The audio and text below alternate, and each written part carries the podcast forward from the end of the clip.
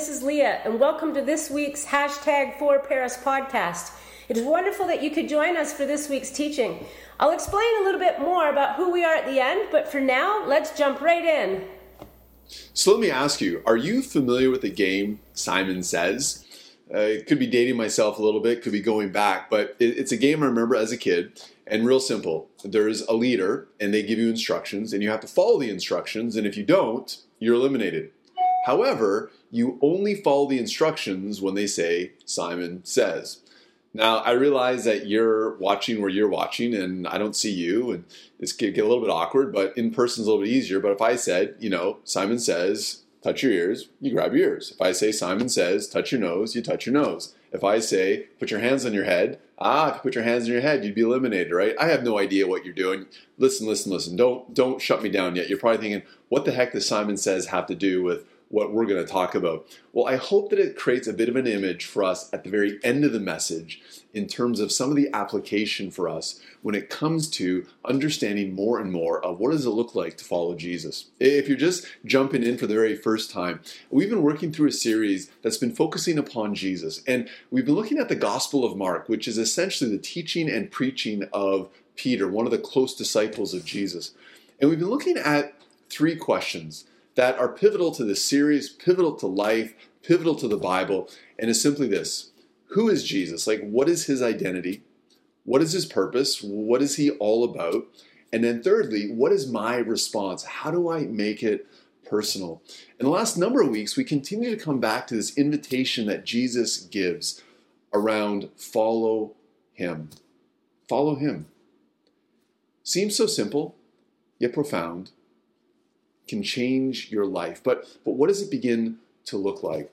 Well, at the end of this, we're going to come back to Simon Says and, and help us understand more and more around what does it look like? What does it look like to practically follow Jesus? So today, we're going to look at a passage in the Gospel of Mark that deals with three encounters that are pivotal, pivotal to the story of Jesus, and hopefully instructive for us as well when we come to a better understanding of what does it look like to follow Jesus, to, to understand that yes, it begins with belief, but our belief must shape our behavior. So we're going to look at three encounters that Jesus has with Peter. And remember, this is Peter really giving a first-hand account of all that is going on. And so understand and appreciate the details. So we're going to understand it first from the context of Peter and then help us understand around what is the application for you and for me here today. Regardless of where you are on the spectrum of faith, whether you're a follower of Jesus or you're still sort of trying to seek him and understand who he is, I believe there's a next step for all of us. So we're going to turn first to Mark chapter 8, beginning with verse 27. And this is where Peter makes this amazing declaration around who Jesus is. Let's read it and then talk about it. Mark 8, beginning with verse 27. This is what we read. It says, Jesus and his disciples left Galilee and went up to the villages near Caesarea Philippi. As they were walking along, he asked them, Who do people say I am? Well, they replied, Some say John the Baptist, some say Elijah and others say you are one of the other prophets. Then he asked them, But who do you say that I am? And Peter replied, You are the Messiah. But Jesus warned them not to tell anyone about him. Rather interesting way to end it. When I think about it in our context, if you were to walk out on the street today and ask a bunch of random people, who do you think Jesus is? There's a good chance everybody knows who we're talking about, but there's going to be a difference or disagreement upon who he is. Some may say, well, he's a teacher or a great moral leader or he's a, a, faith healer or, or something along those lines. Others would say, you know, he is God, he is the Messiah. And that's kind of the conversation that Jesus has with his disciples. There's different comments around who he is, but then he gets personal. He says to them, Who do you say that I am? And Peter declares, You are the Messiah. You are the anointed one. You are the one that we have been waiting for, that, that God had promised, the one who is going to save, restore, and redeem his people in the midst of all of life. It's, it's a rather pivotal moment in the Gospel of Mark. It's a pivotal moment for Peter because if you go back just a couple of chapters, you realize that the disciples were looking around at different times thinking, like, who is this guy? And so if you're someone who's still seeking Jesus, I hope this is encouraging to you that, that as you lean in more, as you seek Him more, there'll become greater clarity. Now, for some of you watching, you'll be like, "Yeah, I'm I'm with Peter right here. I know that Jesus is the Messiah." Well, that last comment that Jesus makes when he tells them not to warn anyone is a bit of an indicator as to something more is about to happen. Because wouldn't you think if Peter declared that Jesus was the Messiah, that this would make perfect sense? That that why wouldn't you start telling everyone like we found the Messiah? This is the one that the prophets had been speaking about. But Jesus tells them to keep it quiet. Why? because they're about to see they didn't fully appreciate or understand what it meant for Jesus to be the Messiah. And maybe you can appreciate this. Maybe you can believe in Jesus, you can understand Jesus, you can know that he is the one who died and he rose again, but but what does it begin to mean for you? Because you keep going through the Gospel of Mark, the very next place we land is Jesus begins to teach. He starts speaking to his disciples about how he must suffer, how he's going to go to Jerusalem, he's going to be handed over, he's going to be crucified, he's going to die, but on the third day he's going to rise again. Well, this to me would have been one of those jaw-dropping moments for the disciples. They, would be like, listen, listen, wait a second, Jesus, we just we just acknowledge that you're the Messiah, that that that, that you're the one that that that God had sent to, to save us and redeem us. And, and now you're now you're talking about dying. Well, Peter, as Peter often does, steps up, and we're told he takes Jesus aside and begins to rebuke him. Basically, like gets up in his face and is like, Jesus, Jesus, no, no, no, no. This is not the deal. And then Jesus says some pretty harsh words. He, he, he actually jumps in and says to Peter, Get away from me, Satan you are seeing things merely from a human point of view, not from God's. And you may stop there and be like, whoa, wait, wait a second. It, is that actually what Jesus said? Like, that's pretty harsh. Like, Peter just declared Jesus as the Messiah, and now he's calling him Satan. Understand the context. Understand that everybody else would have been on Peter's side of, of looking at Jesus like, why are you talking about suffering? Why are you talking about dying? You see, for them, for the entire nation of Israel, their understanding of a Messiah was like a conquering king, not, not a king who would lay down his life.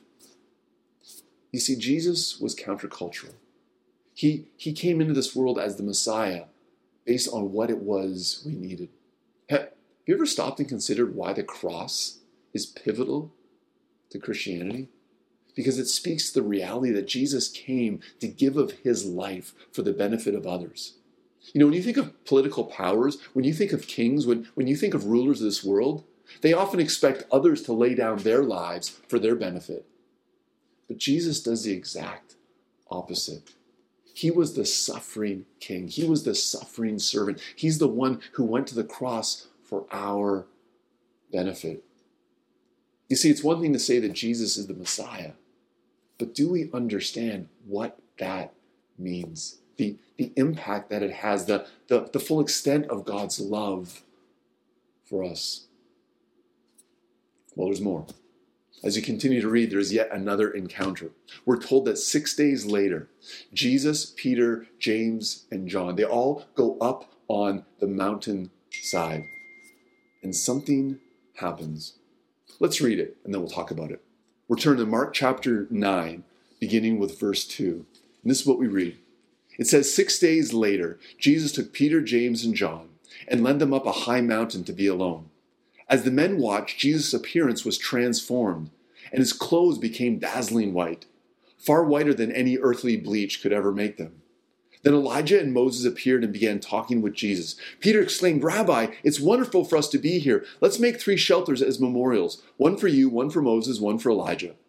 He said this because he didn't really know what else to say, for they were all terrified. Then a cloud overshadowed them, and a voice from the cloud said, This is my dearly loved son. Listen to him. Suddenly, when they looked around, Moses and Elijah were gone, and they saw only Jesus with them. Okay, okay. So, so what was that all about? A couple of key things. Jesus goes up with Peter, James, and John on the mountain, and suddenly Jesus' appearance changes. He he he, he begins to see the, the glory of God. It would have been a similar parallel if you know the story of Moses going up to Mount Sinai to, to gather the Ten Commandments. That when he came down, the, the people who saw him noticed that his appearance had changed. Very similar. But in addition to that, Peter is looking around and now he sees Jesus, Elijah, and Moses. Now they were the heavyweights of the Old Testament. Uh, Moses represents like the law of God, the, the Ten Commandments. Elijah represents the, the prophets of God, the ones who spoke of the coming Messiah. And then there's this big moment, and Peter misses it again. They're, we're told that they're terrified. have you ever been in a place where there's like awkward silence and you don't know what to say? Bit of life advice when you don't know what to say, the best thing is to say nothing. But Peter, as we see so often, just simply can't help himself. He's like, hey, I got an idea. I got an idea. We got Moses, we got Elijah, we got you, Jesus. We're going to build three shelters and, and we're going we're going to glorify you and this is going to be awesome. And then suddenly, as Peter is speaking, a cloud envelops them and a voice, the voice of God says, This is my son. Listen to him. And suddenly Elijah's gone and Moses gone. All right, like what what the heck just happened? Like, like why, like why is Peter in trouble yet again? Real important. Peter was trying to put Jesus on an equal footing with Moses and Elijah. And what was being made very clear is that Jesus, the Messiah, the Son of God, he is unique. He is the exclusive way to God. That he is not equal to Moses and Elijah. Moses and Elijah point and speak to him. You, you, see, this is interesting when you think of Jesus as compared to other faiths and, and other beliefs. They all speak about pointing you to God, whereas Jesus never talks like that. He speaks of how He is the way, He is the truth, He is the life. He continually points to Himself. Why? Because Jesus is not a prophet, He's not a teacher, He's not simply a faith healer. He is God in human form. I mean, think about that for a moment. Like when we start to believe that Jesus is the Messiah, we begin to understand and appreciate the fact that Jesus is God truly with us. And so we worship him. We, we don't worship Moses. We don't worship Elijah. We, we use their teachings to help us see and worship Jesus, the true Messiah. Okay, that was a lot. That was a lot. So, so what does this all mean? Peter declares Jesus the Messiah. Then he gets rebuked by Jesus for, for trying to tell Jesus not to suffer. And then he tries to put Jesus on equal footing with others. And again, he gets shut down. What does it mean? Back to the three questions. It reminds us again of the significance of recognizing the identity of Jesus is God, that he is the Messiah. It under, helps us understand again the purpose is that in Jesus, he is the one who gives. He is the one who, who suffers. He, he is the one, the only one who can truly draw us to the Father. But then we land at our third place. What is our response? Up until this point, you can believe everything I said. You can believe Jesus the Messiah. You can believe that, that, that He died for you. You can believe that He is the only way to God. But have you made it personal? How does it begin to shape your behavior? I want to pull back to two phrases that are used in these encounters. Uh, the first one comes in Jesus' rebuke of Peter. That, that after he, he rebukes Peter, he, he begins to speak to the entire crowd. And in Mark 8, verse 34, he says this If any of you wants to be my follower, you must give up your own way, take up your cross, and follow me. If you try to hang on to your life, you will lose it. But if you give your life for my sake, for the sake of the good news, you will save it. For what benefit if you gain the whole world but lose your own soul? What does it mean to follow Jesus? One phrase it means you give up your way. When, when you follow someone, you understand that they are the one leading you. They're the one guiding you. Do we allow Jesus to do that in our life? Do we, do we truly allow Him to lead? Maybe sometimes we go to him for advice and suggestions and you know kind of help us on, on some of the issues of life, but but do we truly allow him to lead us in the midst of all of life? You see, understand, Jesus is not just some self-help guru. Like our our, our culture has idolized and fallen in love with self-help. You know, how do I become the best version of myself? That that's not what Jesus is asking of us. He's like, will you lay down your life? Will you literally pick up a cross? Will you follow me in all of life? It, it begins to set your purpose apart. This past week, I spent a couple of days skiing with my youngest son, Canaan. And we had great conversations on chairlifts and, and going up and down. And one of the questions we had was around, like, what is our purpose in life? Like, as a follower of Jesus, do we just kind of do what we want to do? And we got talking about how no, no, no, no. We use our lives as a means to follow Jesus. That, that everything we do, the big things, the small things, the, the, the things that people may never see, we do it in a way to step closer to Jesus. We lay down our life to follow Him. Then there's a second phrase. Very next encounter, when Jesus is up on the mountain, and as Peter is, is, is saying something, he doesn't really know what he's saying. The voice from God says this This is my son. Listen to him. Simon says, it's a game that reminds us of the importance of listening. That if we're not listening, if we're not paying attention, we're not going to follow the instructions. Same thing is true with Jesus. That so often we may think, well, what does it look like to, to follow Jesus? Well, the question I'd come back to is, are we listening to him? Are we looking to the Bible? Are we spending time in prayer? Are we, are we landing at a place where we truly allow God to speak into our life? You see, it's one thing to know that Jesus is the Messiah. It's one thing to understand that He lived, He died, He rose again for our sake. But are we following Him? Are we giving up our way? Are we choosing to listen to Him? This is a really cool thing about Christianity, is that those are the principles. And the application begins to be played out differently in our lives.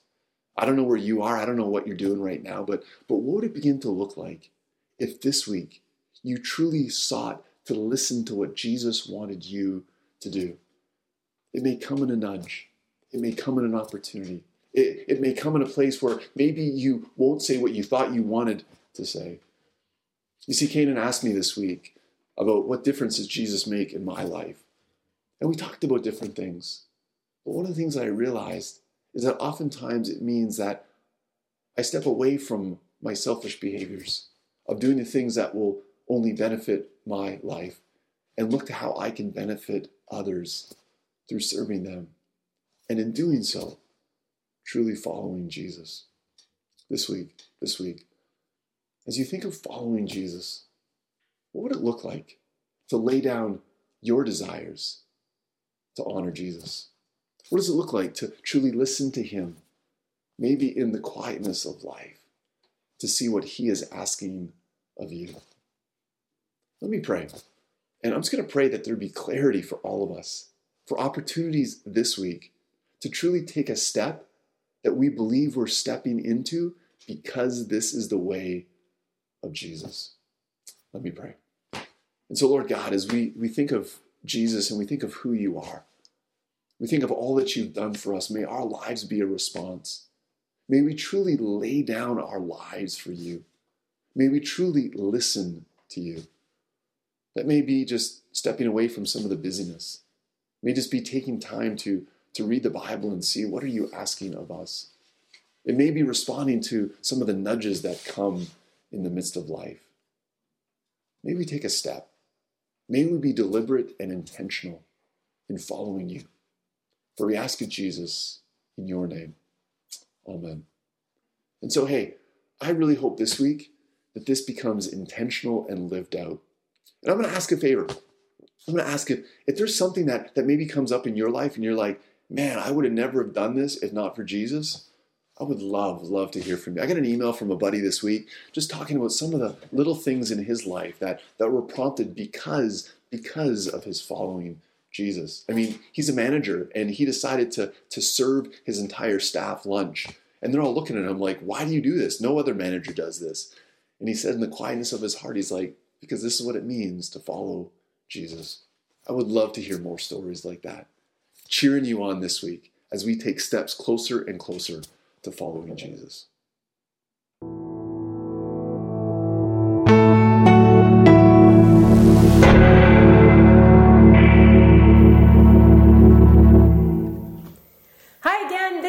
Leah. Thanks for listening to our podcast today. We hope that you were encouraged by what you just heard. Just so you know a little bit more about who we are, hashtag for Paris, our church is about creating a culture that shows people that we are for them and for our local community.